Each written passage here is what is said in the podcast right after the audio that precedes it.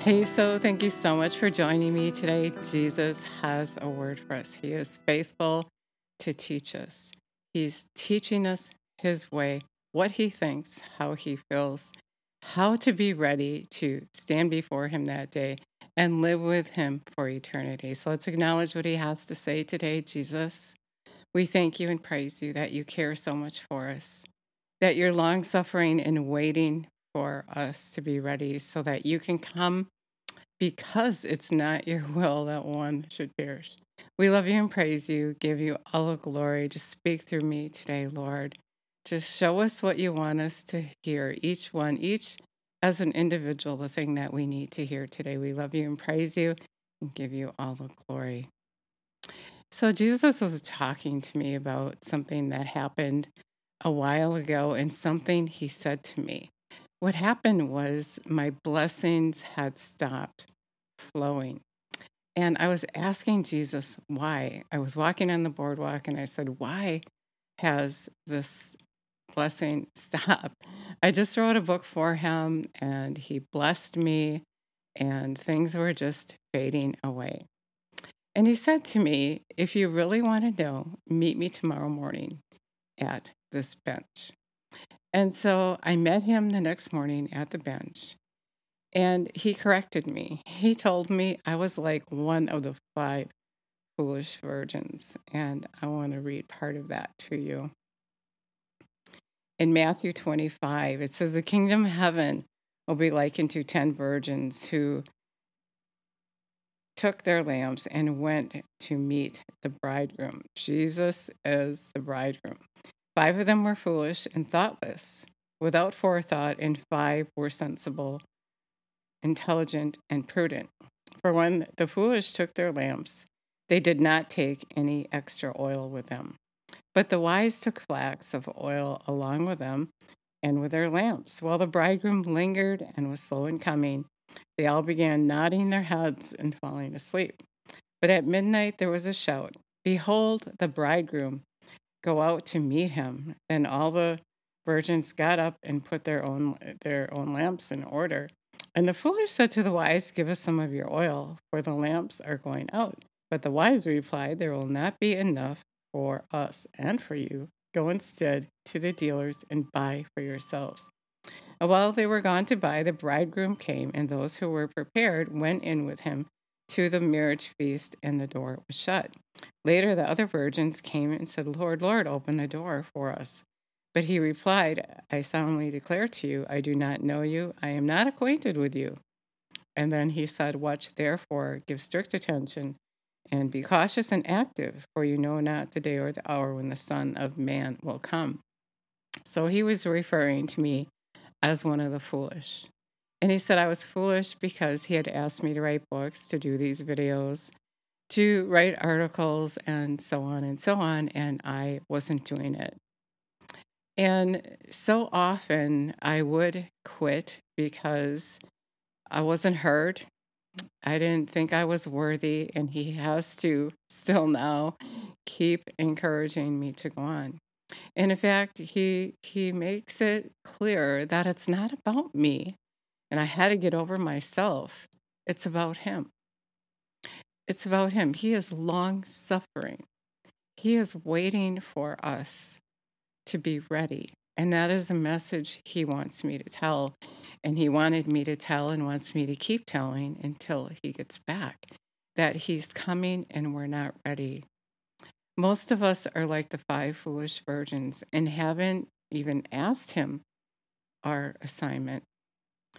We, we have no idea that he's suffering, that he's long suffering, and that he's waiting for us. And I would like to read that to you as well.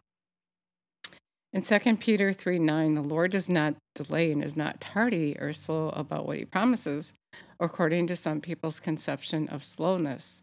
But he is long suffering, extraordinary patient toward you, not desiring that any should perish, but that all should turn to repentance. But the day of the Lord will come like a thief, and then the heavens will vanish away pass away with thunderous crash, and the material elements of the universe will be dissolved with fire, and the earth and the works upon it will be burned up. This is what he's thinking about. This is what his mind is on. And I was coming to him and asking him, Where are my blessings?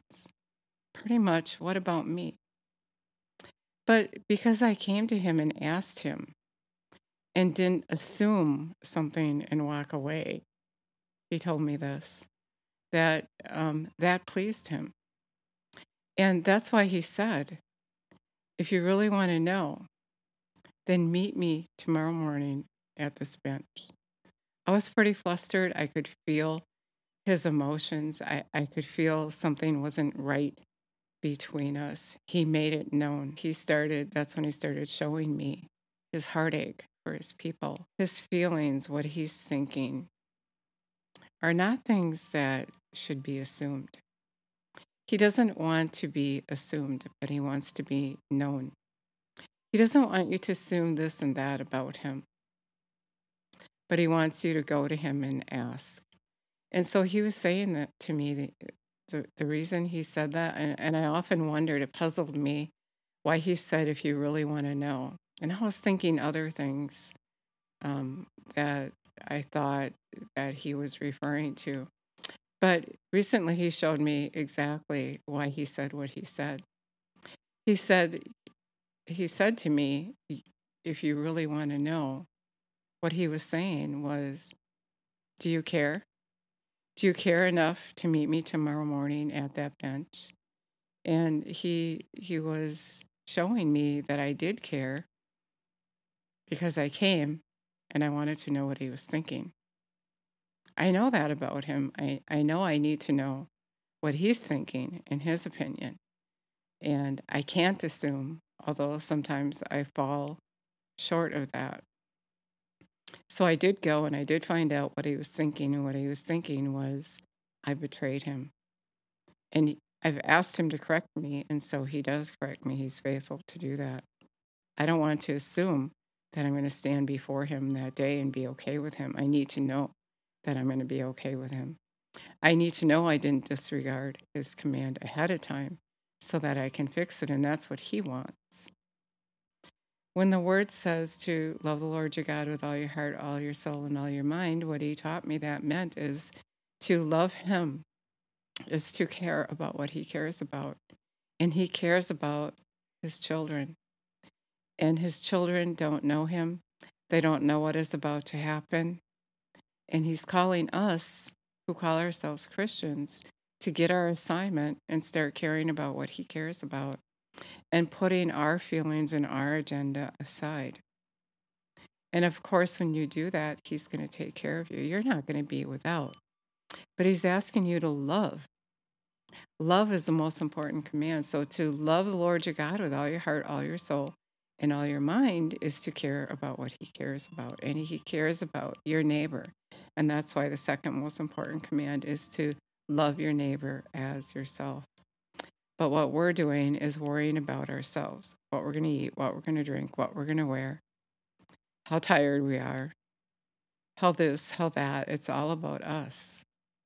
So I have learned that I might say that God is first and I love him with all my heart, all my soul, and all my mind.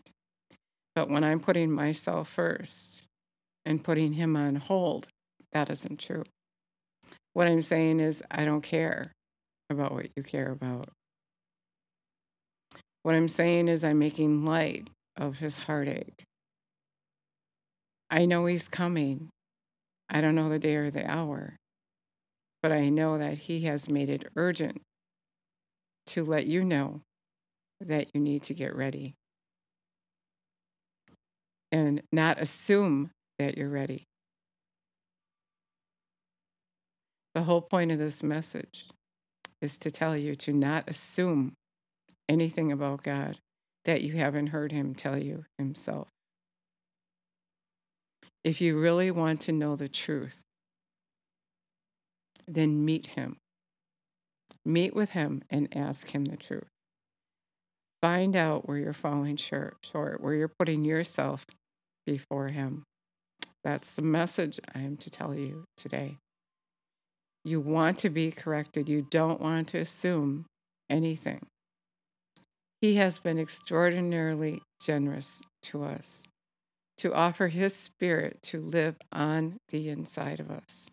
To be with us all the time, to counsel us, to teach us, to prepare us even for his return. And let's appreciate that and go to him and find out from him what we need to do to be ready. No one else knows your state. He does. He knows your position. No one else can tell you what it is. Someone may give you their opinion, but on that day, that opinion is not going to matter. Did you ever have someone assume something about you? They didn't know the truth about you, but it was hearsay. It doesn't feel very good, especially if it's a lie, if it's a, a, a threat against you. And God is feeling the same way. He's lied about, He's talked about. The truth isn't known to His children. And He's relying on us to go to Him ourselves and find out that truth. And to tell you to go to Him yourself and find out where you stand with Him. If you're having a difference with someone, then you have to talk to that person to find out where you stand with them, what they're thinking. You can't assume or guess or go by hearsay because then it's going to turn out to be a huge misunderstanding. This is the, the most important thing, the most important event coming up when Jesus returns. And you don't want to have had a misunderstanding before he gets here. You don't want to be in the wrong line. He told me this is a time of testing and he's separating the sheep from the goats. And so the testing time is a time where you want to go to him and say, Lord, correct me, teach me, tell me what you're thinking. I want to know how you're feeling, what you're thinking, and what you want me to do for you.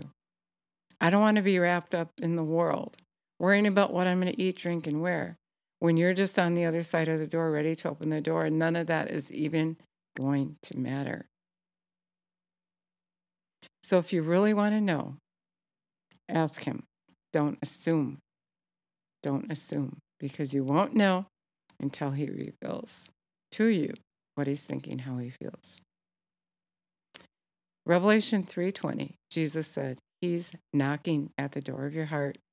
And if you would heed his voice, he would come and live on the inside of you and dine with you. That is the most precious, beautiful thing ever.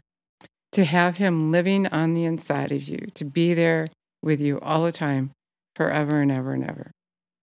If you never said that prayer, if you want Him to live on the inside of you, and you're ready to heed His voice, to commit to what He's telling you,